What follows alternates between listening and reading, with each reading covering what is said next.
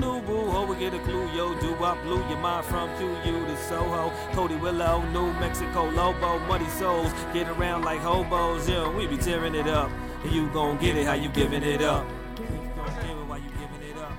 Hello, everybody, and welcome back to another episode of Cody Underground. I am obviously Cody Willard, and today I've got a uh, special guest, um, John Mooney. He's a private investor and um, an, an anchor on a lot of different channels over the years. You guys might have, uh, wherever you live, you might have had him as your local anchor, a fill-in host currently at WRKO um, at Boston Financial Exchange. John, welcome to the show. Hey, thank you very much, Cody. I appreciate it. Thanks for the invitation.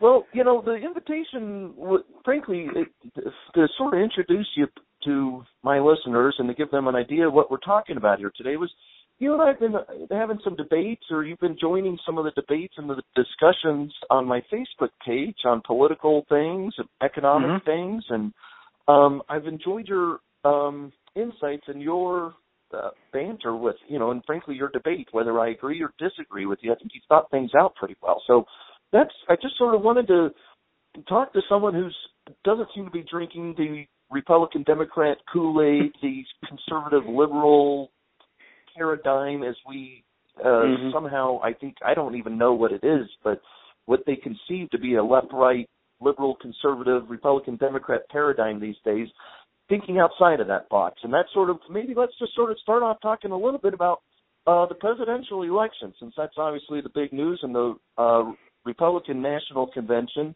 What do you uh, what, what what are your thoughts? What, is, what's the, what are your thoughts of this carnival that's going on? It is a carnival. Um, I will say this: I, I spent a number of years covering politics, and I actually worked in Iowa and Nebraska for a number of years, covering the Iowa caucuses from the uh, borderline of Nebraska perspective and the borderline of Illinois perspective at stations on either side of Iowa. So I've been through the political thing quite a bit over the years. And I will say this, Cody. I mean, I think it's a very, it's, this is a trite term, but this is a very different paradigm. In the past, it really has been a whole liberal, conservative, left of center, right of center, predictable. You know, you look at the electoral map and you can kind of see where the battlegrounds are going to be and what the ideological divide is. This year, throw that out the window. It's not about liberal conservative. It's about establishment versus non-establishment. And this is why if you're looking at Trump and saying, "Oh, forget it, there's no way he can win." I'm sorry. He's on the right side of this. He's Well, anti-establishment. this is a how, year when how people this, what kind of messed up world are we living in where a rich, spoiled kid who went to all the greatest private schools and inherited tens of millions of dollars or hundreds of millions of dollars, Or whatever one. that total was, uh, from his daddy with the apartment buildings in New York City that he then built and turned, bought some more and leveraged himself out. ha- had Lobbied every Republican Democrat regime on a local, state, and national level for the last 20 years, gotten all kinds of subsidies and welfare and protection. This guy, Trump, I'm talking about, how is Yeah. that considered anti-establishment? I just want to ram my head through the wall when people tell me he's a populist or an anti-establishment figure. He even admitted Well, it, by the way, on Sunday night on 60 Minutes. He said in the quote, I will quote, he, he said, I used to be part of the establishment, but Mhm. I decided I'd be anti-establishment when I started running. That's what he said. I mean, I might be paraphrasing slightly, but the point is, he himself knows he's not anti-establishment. How can you call him anti-establishment, John? Uh, I'm not saying that he is. I'm saying he's positioned himself as being against the establishment. And I, I would say this Donald Trump's biggest challenge, if he were to win, and I think it's still unlikely he wins, but if he were to win, he would have a major challenge, which is everything you just mentioned about who he really is. And more importantly, having to execute a plan that he's run on that he knows inherently cannot be done. There's not going to be a wall or anything like what he talks about. There's not going to be in all likelihood trade wars or re- major rewriting of of trade arrangements we've had. There's not going to be mass exporting of or kicking out of of immigrants, legal or illegal. That that just ain't going to happen. So what what happens? I agree with you. Is we're dealing with someone who's probably a lot more of an insider than people think, who is successfully running, I think, so far as an outsider. And I think has, has a, you're, you're, I get what you're saying. You're not saying he is anti-establishment. You're saying he's positioned himself well correct. as pretending to be an which is where you want to be right well, he's a marketing guy look if i told you the best way to sell your podcast was to become xyz and you became xyz you'd be doing it because you wanted to get more listeners I he has, wouldn't because I've got ethics. But yes, right. Donald Trump, if he were doing a podcast, probably would. I'm surprised he hasn't licensed out his name to the Trump podcast yet. Um, maybe I should look into that. I pay him a few bucks a month. I can do the Trump podcast. Speaking of which, by the way, everybody listening, I do. I don't have a problem with making money off of the Trump name. There is the Trump headline app without the I. Google mm-hmm. it, search it for it in your app store on uh, for your iPhone and for your Android. We take Trump's tweets and we take the news about Trump and we put it in one beautiful layout. Check it out, everybody, uh, if you care. Um, I, here's the question. So here's the question, though. I I don't even think Trump was serious when he started running. I thought it was a, a publicity ploy.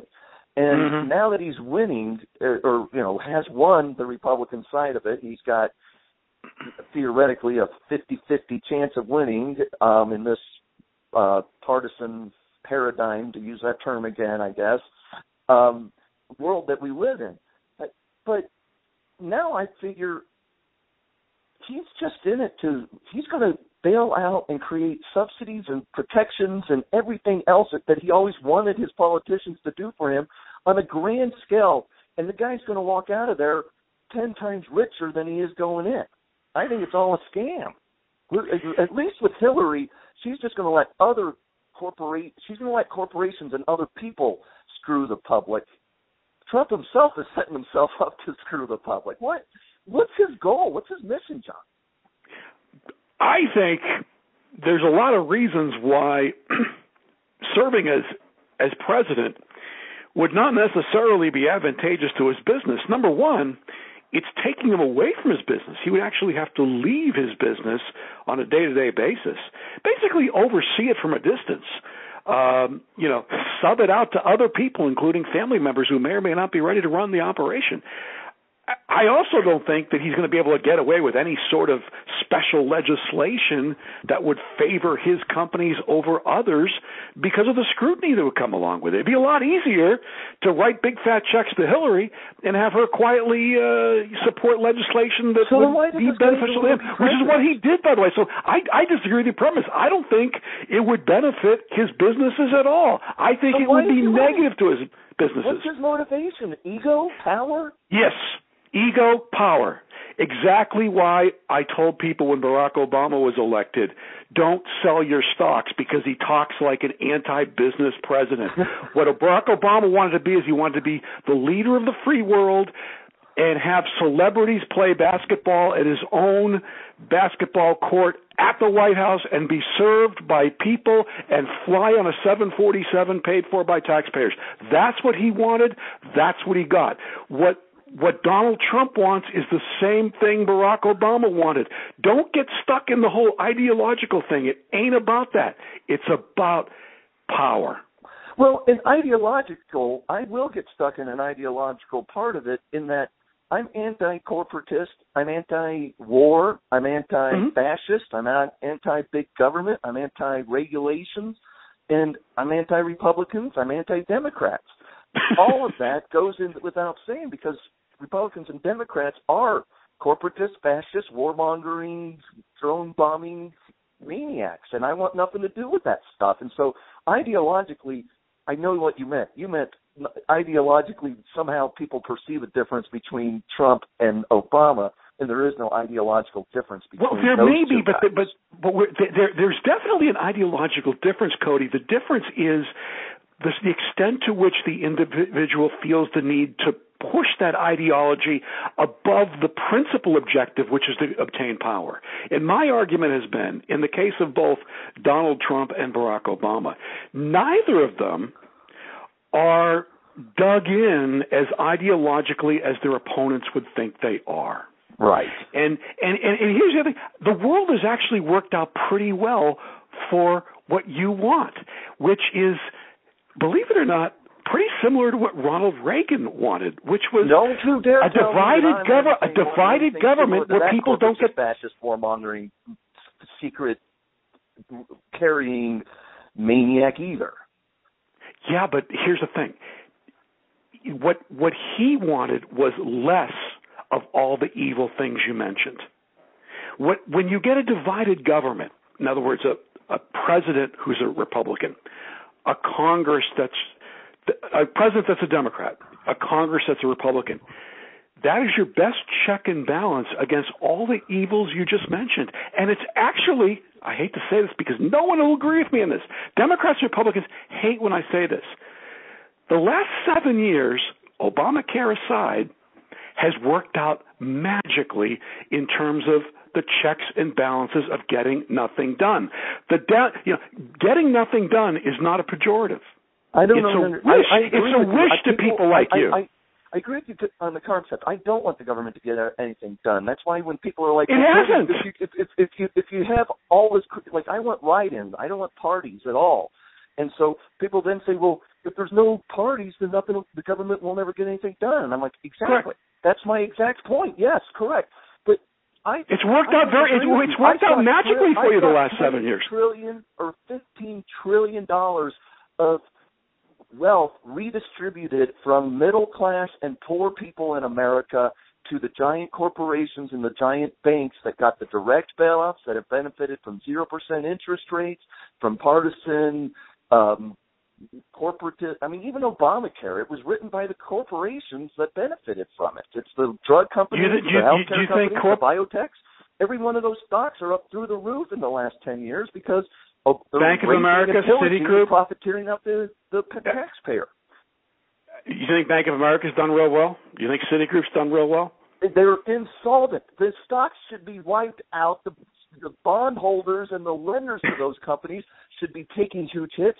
And so, yes, I think they've done tremendously well because they've gotten trillions of dollars to stay afloat. They paid. They paid back every penny they with lots of That's interest. A, that is the biggest That's a fact. lie I've ever heard. It's not a lie. It's a fact. I owned Bank of America stock. I know their balance sheet. Right. They, they were making billions and they- billions of dollars. They, they, by the way, they were forced to accept money. Oh, they were and, yeah, forced to one of the buy Merrill Lynch. The lies I've ever heard. Bank It's not a lie. And by the way, your point about Warren Buffett is totally freaking wrong. They were all It's totally wrong. Completely. Let's get. I want to. You just, you just were wishing. We're getting No, it's topic. very important because people actually think that somehow we gave away this money to these corporations and they You never they paid that. Most of them didn't day- want it. Every day that interest rates are at zero percent, every day that there is a quantitative easing, every time that the Federal Reserve That's set by worthless assets from the giant banks, and the and the taxpayer now has to pay that money back and carry that debt. At The the Federal Reserve balance sheet itself of ten trillion dollars that they're carrying now that they didn't carry ten years ago. That ten trillion dollars went into the bank's pockets, and they might have paid back Peter. They might have robbed Peter to pay Paul back a little bit, but they are in the hole every day. Billions of dollars of profiteering from the banks is happening with the zero percent interest rates are killing the banks. That is again I- I- a total sham and lie. They're borrowing You money. think at so? 0%, Do- do you own at banks? Fifteen and p- gambling it in the stock market. They're not allowed to do that. the rules of That's all they do. That's the rules they of. They, They're they're doing a lot. If they're doing it, they're doing it far less than they did in 2009. What's that? I'd like to see them actually gamble a little bit. I'd like to Oh see them actually God. be That's able to put money and into the system. illegally on top of it. They're sitting there manipulating currencies and manipulating securities and They're doing a very bad job of it because their earnings stink.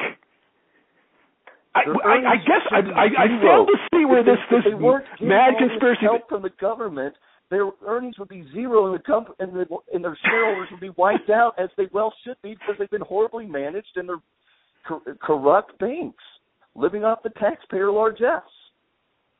Well, I mean that may have been true in 2008. It's I, true I, right this minute. This very minute, they're getting billions in subsidies today. It adds up to a trillion dollars a year currently. I, you know, I, I, as someone who owns banks, and, and I don't own a lot of them, but I own some and I follow them. I can tell you that there are restrictions on what they're able to do from a trading perspective that are substantial. and there have been restrictions and laws in place that they have broken all day, every day for the last ten years, and they get a slight slap on the wrist, and they go. So who's making out on this thing? Day. I don't not- care it's if there are not- laws against it. They don't follow the laws.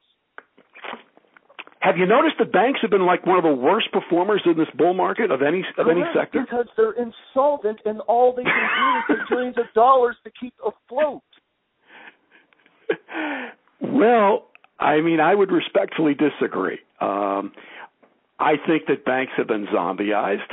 I think that they, uh, they I agree with this this point. I agree that they have stepped beyond the role of what they should be doing, which is what I think you know Dodd Frank and other attempts to change their charters addresses. So I would agree with you. Me. A 66,000 pages of regulations written by the bank's lobbyists, attorneys, and their own politicians did not change anything. I read that bill. I went through all 66,000 pages with Jay Leno's camera crew in front of filming it, and I read from it, and it was a joke. It had nothing to do with regulating anything for the taxpayer. It was all transfer of wealth and protections for the banks. Period. That was one Well- of the classic Orwellian thing that they were able to pretend that all of this help that they wrote and welfare and protections that they wrote for their own laws was somehow supposedly a check and balance on them. They wrote Well, it. look, I'm I'm not a fan of the way in which banks have been regulated. I'm not a big fan of banks to begin with, but whatever is being done here, Orwellian or otherwise, has not benefited the owners of banks because they've been lousy performers. Now, you say they should be, they should have no value. I, I don't know how you can possibly say that. I mean, They have they, they they they had tangible net worth that was reduced- without zero percent interest rates that they can lend out at fifteen or twenty five percent. It doesn't exist without a complete, like you said. Then why have their net interest margins co- then- has been completely. All of that crap has been codified, and it's all protected. And uh, they have a profit schemes that are guaranteed now, and that's all it is. Uh, no matter what. so I assume you're aggressively buying banks. ever let the banks lose money? No, they don't want the banks to go under. Why? Because I don't know. They don't want temporary they, in the stock market. They've been required by law to develop fortress balance sheets with capital coming out of their ears. The Oh, reason why we God. I- the reason why the reason I- why I we have economic problems right now is because banks have been forced to hoard all their cash because of crazy thinking like that. We are like dealing with a problem. We've created a new problem, which is people can't get their hands on money because banks have been required to hoard capital to deal with these crazy theories. No. And as a result, the reason why people can't get money is because banks are gambling it in a stock market rather than using the, That's the, simply not true. that they were supposed to be of re- taking savings from the commu- from the society and giving it to people entrepreneurs. That's not what the banks do anymore. They just sit around gambling. I would like to see the banking system return to simply you- you're talking about the traditional savings and loan model, and I would prefer that. But that's like not the way it's been. These companies are, are diversified financial institutions.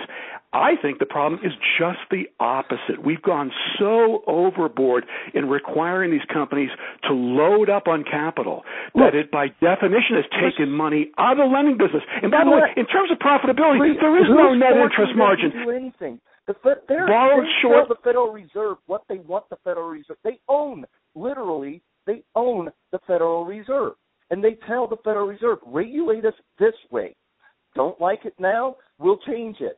2009 is a great example. They were Mhm. insolvent by every measure, by every What do you mean banking and they? GAAP accounting measure, and they they Who, who's they? Wells Fargo wasn't insolvent; they were making money hand over fist. They had so who's they? Citigroup, yeah. Risks that were never going to be paid back. Wells Fargo alone was out there manipulating currencies, trading the, the, the security markets, and not marking their assets to reality. John, That's true. We're we are uh, off topic from politics, but I enjoyed the debate tremendously. We got about three or four more minutes to make this a reasonably length podcast, so okay. I'm going to give you the last word. I you, you upset me tremendously because I thought you were as anti bank welfare as I am, and I didn't think you thought they weren't on welfare. But no matter the case, you got last well, we word. Do... Give us a topic and, and, and, and tell us what your thoughts on it are. Um, my topic is, and I don't know how appropriate this is, but I think that there's been, from an investing perspective, an opportunity to see that 3% dividend growers have more value in this world that we identified as a zero interest rate world, which I think when all the games are over and you know we can debate about how much this is authentic versus not, I think that there's some real life disinflationary uh, deflationary forces that are going on with respect to automation, robotics, productivity. We can go on and on. That there are secular things happening in the world, if you put government aside, in the real free market world that are very disinflationary. And when you, you know, in that environment, the ability of a company to generate, you know, two to profits enough to to pay out two to four percent dividends safely, the value of that stream has never in our lifetimes been higher.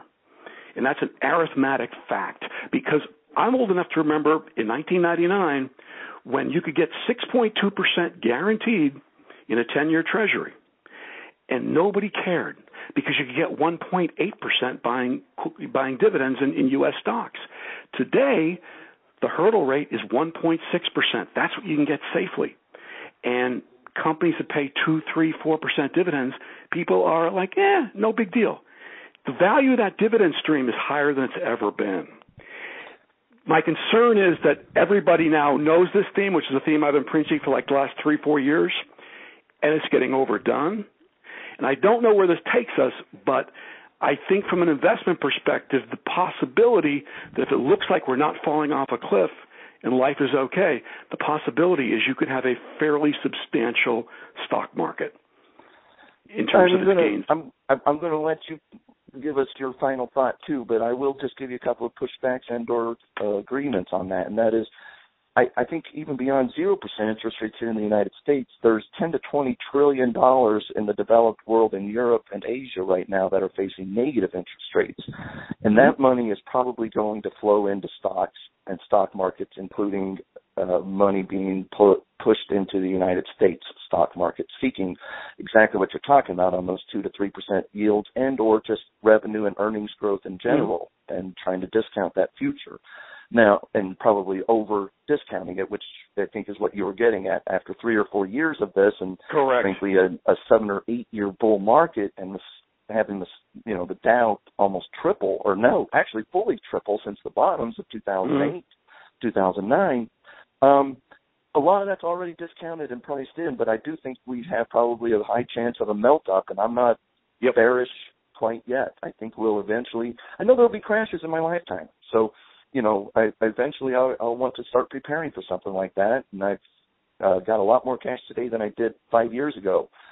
Um, what, one thing I was going to say, what really matters though is is is what really matters. Excuse me, I, I don't mean to interrupt, but what you're talking about zero percent rates, or in our case, you know, zero point two five or zero point three seven.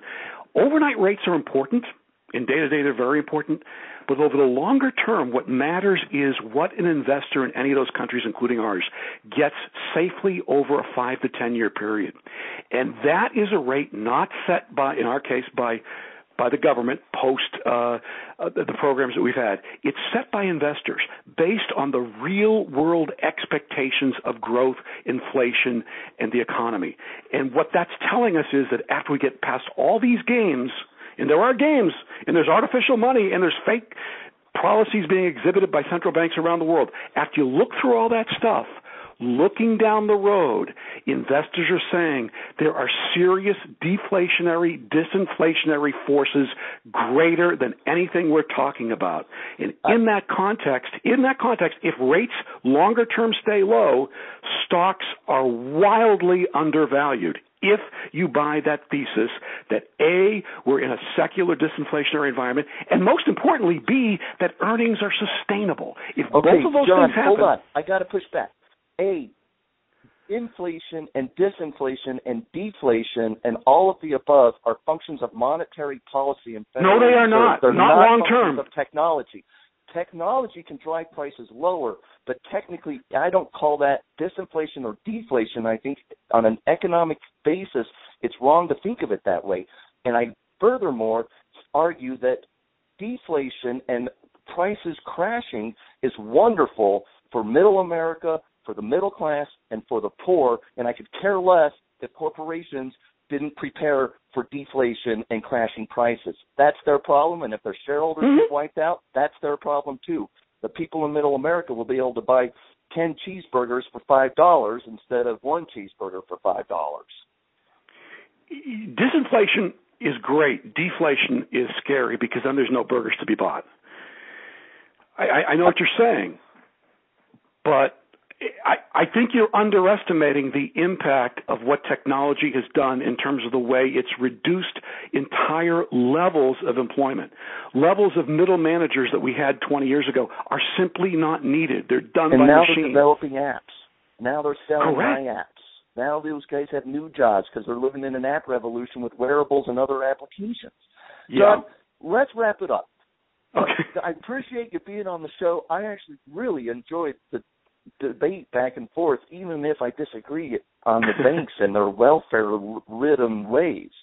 Um, where do people? Anything you want to promote or tell people to find you somewhere before we let it wrap it up?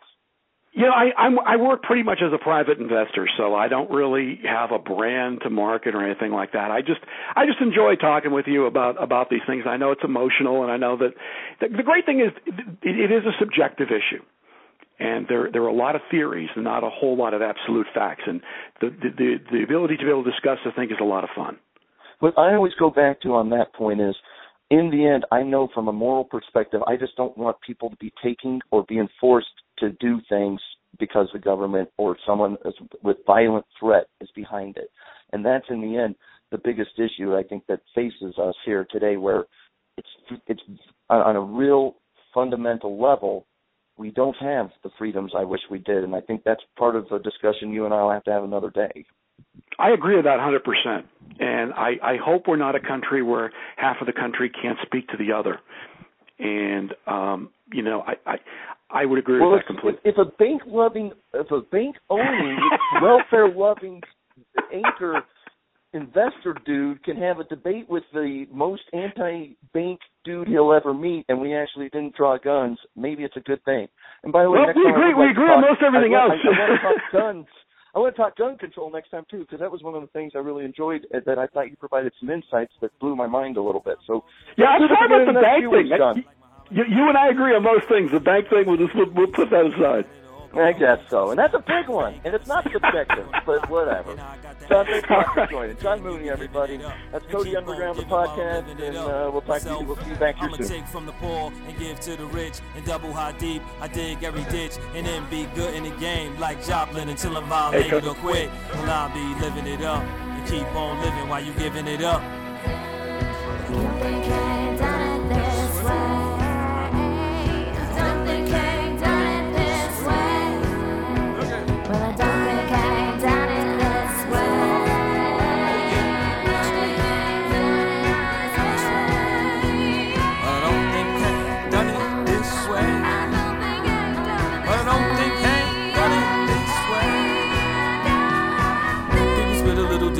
Diddy did it, what he doing to his artists, and about the way he living. Take a hit, make a hit, keep a tunnel vision. Sign a deal with the feds, go to music prison. Who believe you a prophet when you enjoy your music, sells advertisements for profits? Well, who knew boo ho would get a clue? Yo, do I blew your mind from QU to Soho? Cody Willow, New Mexico, Lobo, muddy souls, get around like hobos. Yeah, we be tearing it up. And you gon' get it how you giving it up. Keep on giving while you giving it up. Live, live, living while you living it up. See, I thought I was rich till I got rich and found out how rich rich can get.